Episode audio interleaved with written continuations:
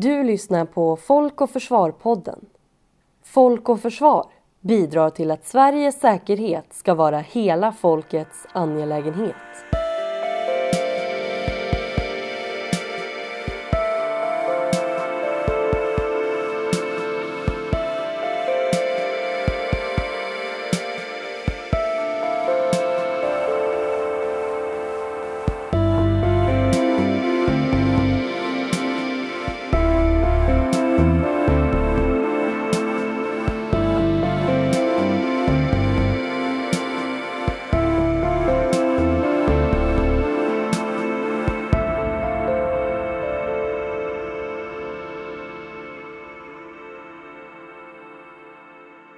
Varmt välkomna till Folk och Försvar-podden, som vid inspelningen av det här avsnittet befinner sig på Folk och Försvars rikskonferens i Sälen.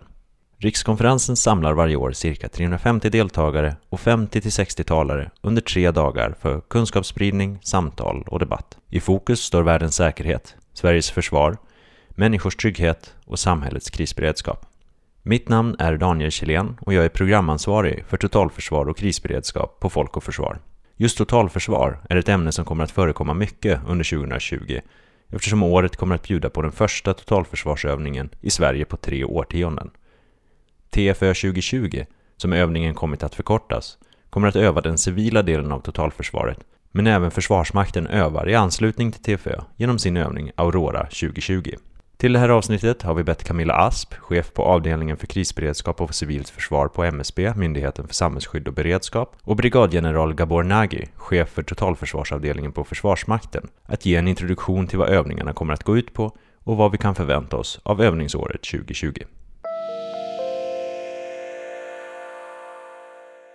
Välkommen till Folk och Försvar-podden Camilla Asp. Du är chef på avdelningen för krisberedskap och civilt försvar på MSB.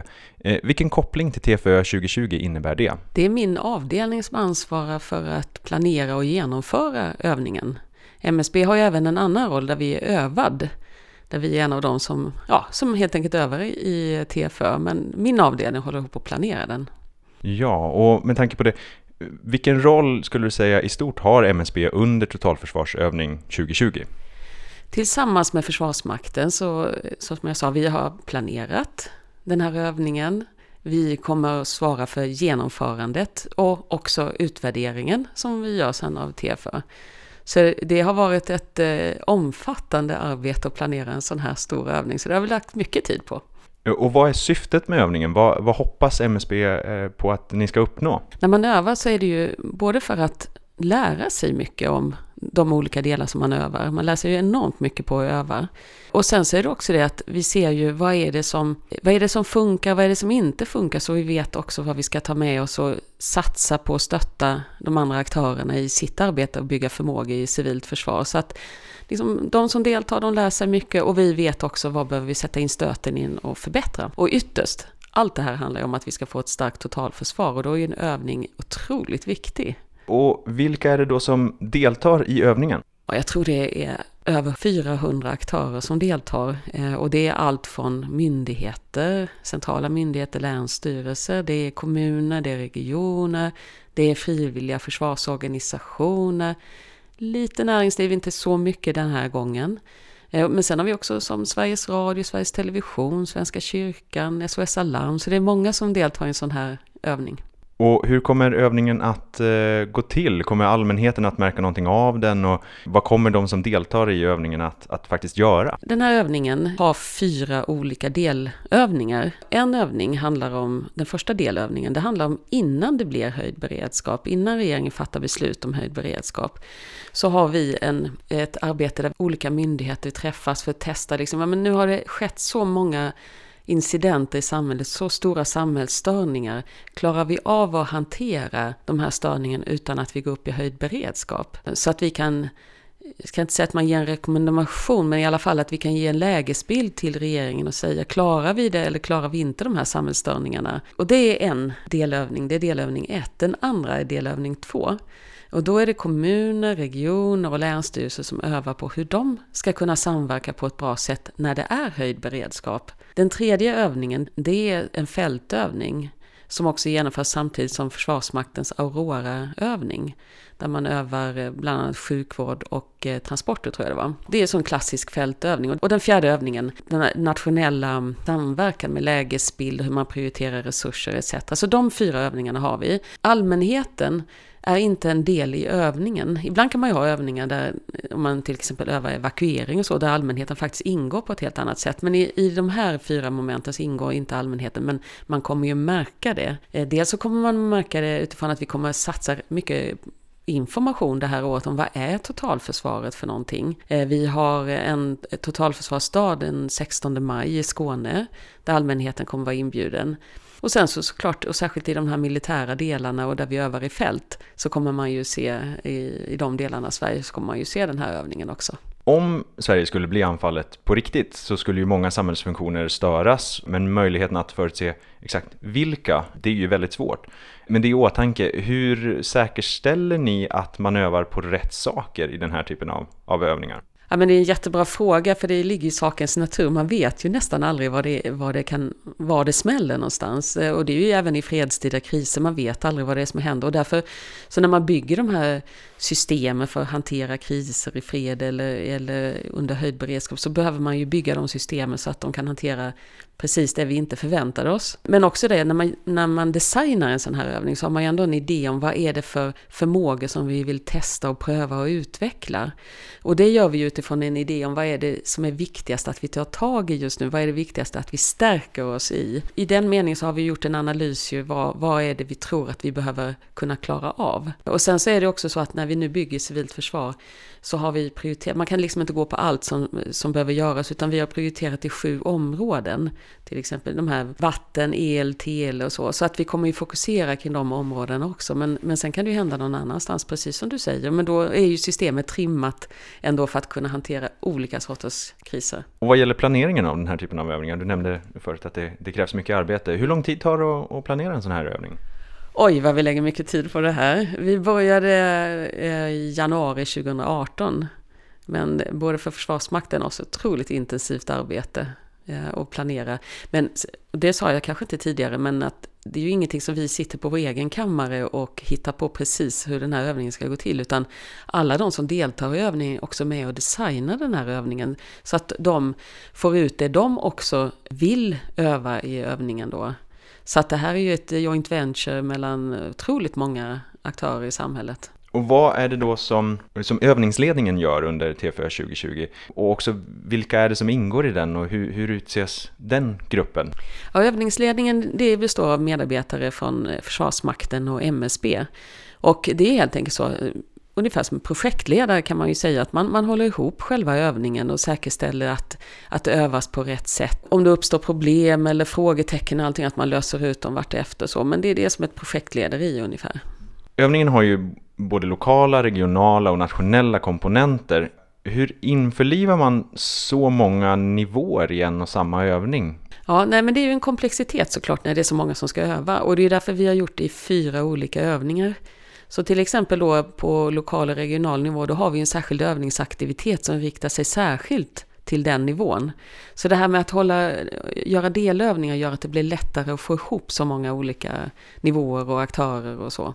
Vi har ju också haft tidigare totalförsvarsövningar i Sverige, även om det var länge sedan sist. Och vi har också haft andra krisberedskaps och försvarsövningar förstås, eh, som har förekommit mer nyligen än så. Hur skiljer sig den här övningen från vad vi har sett tidigare i, Sverige? Det här är den första stora totalförsvarsövningen på nationell nivå som vi gör på över 30 år. Sen har ju förstås Försvarsmakten övat försvarsövningar och vi på den civila sidan har övat krisberedskapsövningar och så, så det har ju pågått mycket övningar under tiden. Men 30 år sedan drygt, eh, sedan vi gjorde den här stora övningen och den här övningen, jag kan ju inte svara för precis hur alla övningar var tidigare, eh, totalförsvarsövningar, men jag tror att det här är en av de större som Sverige har genomfört. Hur kommer man att utvärdera övningen när den väl är färdig? Det är en jätteviktig del i eh, när man övar, det är ju utvärderingen. Och vi har en särskild utvärderingssektion som redan i planeringsstadiet är med och tittar på hur vi lägger upp den här övningen. För vi ska lära oss både hur man genomför övningar.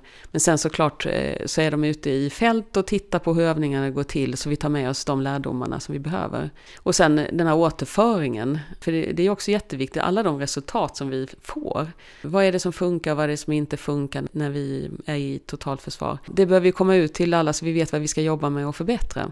Så utvärdering är jätteviktigt. Och så sen slutligen då, om man ska titta lite grann in i framtiden. Kommer den här typen av övningar att, att återkomma mer frekvent i framtiden? Är det någonting som ni ser framför er?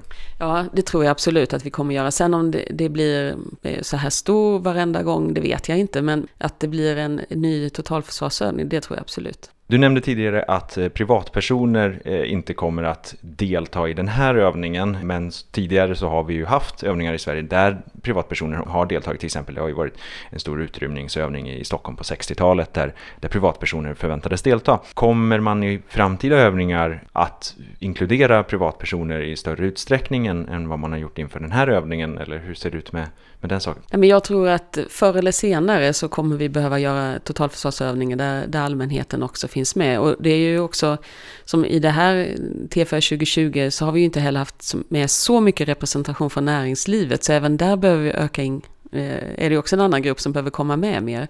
Men allmänheten behöver absolut komma med. Men, men eh, även om man inte varit med i, i den här övningen så var det ju inte länge sedan vi hade en kärnkraftsövning i Uppsala. Eh, och där man övade evakuering. Så, så att det finns andra, eh, eh andra tillfällen där vi övar.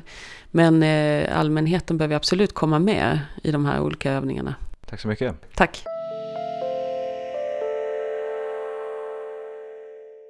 Välkommen till Folk och Försvar-podden, Gabor Nagy. Du är brigadgeneral och chef för totalförsvarsavdelningen på Försvarsmakten. Vilken koppling innebär det till TFÖ 2020? Ja, det innebär att jag är övningsledare för övningen Totalförsvaret har ju då inte övat på 30 år eh, drygt.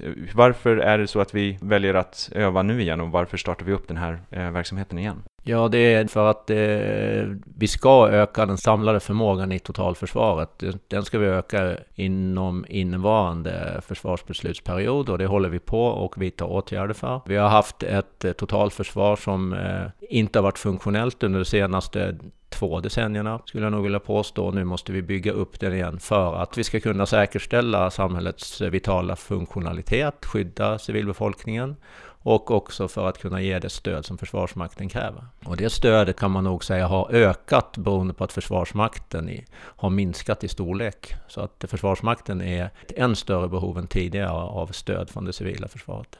Vad är det då som Försvarsmakten kommer att eh, göra under TFÖ 2020? Till exempel kommer det vara någonting som allmänheten kommer att märka av i samband med den här övningen?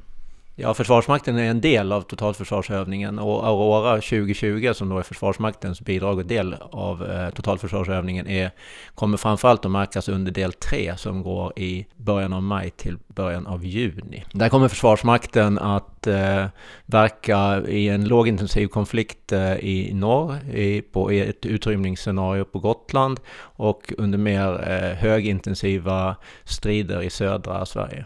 Och hur är det då som Försvarsmaktövningen Aurora knyter an till totalförsvarsövningen? Vad är Försvarsmaktens deltagande i TFÖ under resterande delar av övningen? Ja, totalförsvaret är ju en, en kombination av det civila och det militära försvaret. Och, och totalförsvarsövningen är uppdelad i, i fyra moment. Och Aurora 20, alltså Försvarsmaktens deltagande, kommer som jag sa att eh, vara fokuserat på del 3. Där det egentligen då är totalförsvarsövning i kontexten att det är både det civila och det militära försvaret som övar tillsammans.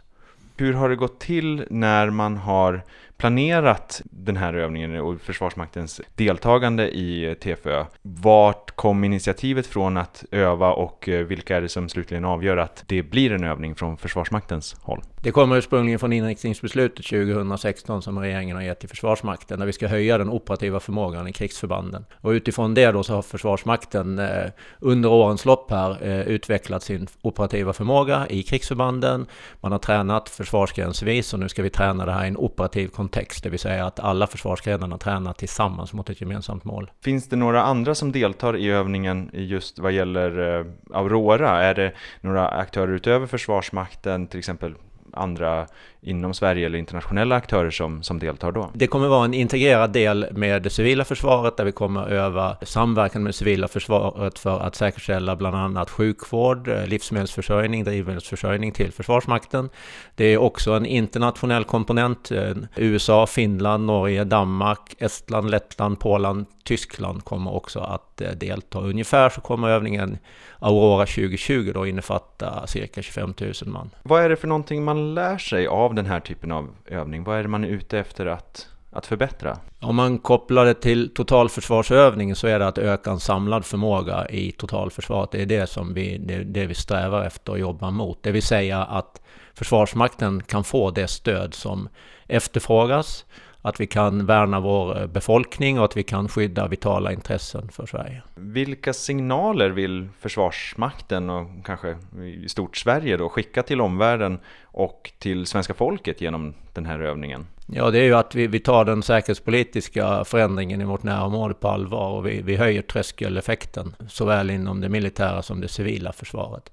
Vi vill att den här övningen ska synas för civilbefolkningen och för befolkningen som sådan. Vi vill, vi vill att befolkningen ska veta att vi, vi jobbar för att skapa ett, eh, ett bättre och mer effektivt totalförsvar. Kan du beskriva lite mer vad tröskeleffekt innebär i det här sammanhanget? Ja, det innebär att, att en motståndare, en potentiell motståndare ska veta att, att vi har vidtagit åtgärder för att inte bli överraskade, för att ha förmåga att motstå angrepp i, i olika former. Inte bara ett väpnat angrepp, utan det kan också vara angrepp i form av cyber, sabotage med mera. Vad är det för typer av reaktioner ni har fått på ert deltagande i totalförsvarsövningen och på Aurora 20? Ja, den har inte riktigt börjat än, än så länge. Den kommer börja här i, i väldigt närtid. Men jag vill säga att i den övningsledningsorganisation och i, i allt väsentligt de deltagare som hittills har varit engagerade i övningsförberedelserna så är det bara positivt. Finns det någon rädsla för att man ska skrämma upp människor i onödan med den här typen av övningar? Att man till exempel helt plötsligt ser en militär närvaro som man kanske inte ser i vanliga fall. Finns det någon risk för att det får motsatt effekt mot vad det kanske är menat? Ja, det är klart att det finns en risk, men det, det ska man ju ha klart för sig att, att den här övningen är tvärtom till för att skapa ett förtroende och en trygghet för, för alla i Sverige om att vi har en förmåga och vi kommer skydda, skydda oss och befolkningen. Vi har ju tidigare haft ett antal försvarsmaktsövningar i Sverige och kanske det som mest är i allmänhetens eh, medvetande är ju Aurora 17 som var här för några år sedan. På vilket sätt skiljer sig Aurora 20 och deltagandet i TFÖ från tidigare övningar av det här slaget? Ja, det är väl egentligen en vidareutveckling av Aurora 2017 då, där vi ytterligare tränar kanske lite något svårare moment. Vi tränar på flera, eller övar på flera eh, platser i Sverige samtidigt. Det är väl kanske huvuddragen där. Hur ska man se totalförsvarsövningen i ett längre perspektiv? Till exempel kommer den här typen av övningar att bli återkommande nu när vi har en, en nu för första gången på dryga tre decennier? Ja, jag förutsätter att den kommer att återkomma och det, det måste vara någon mening med det där, att det ska vara så. Eh, och sen om det ska vara så som vi har gjort nu innevarande eh, försvarsbeslutsperiod, att vi har en sån, eller om man ska titta på en treårscykel, det kan jag just nu inte svara på, men eh, jag ser det som ganska klart att vi ska ha repetitiva totalförsvarsövningar också. Men det är inte säkert att det blir just den här frekvensen då som det har varit senaste, med de senaste två övningarna. Vad gäller försvarsmaktsövningen så är det nog rimligt att tro att det är treårscykler på det. Totalförsvarsövningen då, den, den hade vi ju, det var ju 33 år sedan vi hade en totalförsvarsövning sist, så att jag hoppas att det blir mer frekvent än så. I militära övningar förekommer ju över hela världen, det vet vi ju. Är vi i Sverige, skulle du säga, mer eller mindre övningsbenägna än andra jämförbara länder? Och övar vi på samma sätt som andra länder eller något som, som särskiljer oss från resten av världen? Nej, jag påstår att vi övar i stor likhet med hur andra länder övar, både frekvensmässigt och övningsinnehållsmässigt. Och det har vi faktiskt eh, goda erfarenheter av sen, sen det senaste decenniet, där vi har eh, varit aktiva, involverade i, i internationella internationella sammanhang och också övningssammanhang då, så att vi har god erfarenhet att öva tillsammans med andra nationaliteter. När den här övningen sedan är över så kommer det ju ske en utvärdering, men hur kommer man att sköta den utvärderingen? Vad är det som kommer att fokuseras på i, i det arbetet? Även om direktiven för totalförsvarsövningen har varit att vara av prövande karaktär så, så är min uppfattning att vi ska inte ta det allt för hårt utan vi ska också fokusera på och se totalförsvarsövningen som en ögonöppnare, det vill säga att vi, vi ser vilken utvecklingspotential vi har i vilka områden och att vi därifrån vidareutvecklar det till att det blir bättre, bättre framöver och till en nästkommande övning möjligtvis. Och övningen kommer att utvärderas eh, på lokal, på regional och på central nivå. Och vi lägger stor vikt vid själva utvärderingsmomentet där vi har utsedda representanter som, som är med och observerar vad vi gör för moment och, och hur det går. Och så avslutningsvis, så är det någonting som du som övningsledare för totalförsvarsövningen eh, skulle vilja förmedla till allmänheten om om övningen och om totalförsvaret? Ja, en sak är att även om det är över 400 organisationer som deltar i försvars, eh, totalförsvarsövningen så kommer det till slut i alla fall att ankomma på var och en att bidra till totalförsvaret av Sverige. Det vill säga alla, allas händer kommer att behövas i ett eller annat avseende för att vi på bästa sätt ska eh, värna och skydda oss. Tack så mycket. Tack.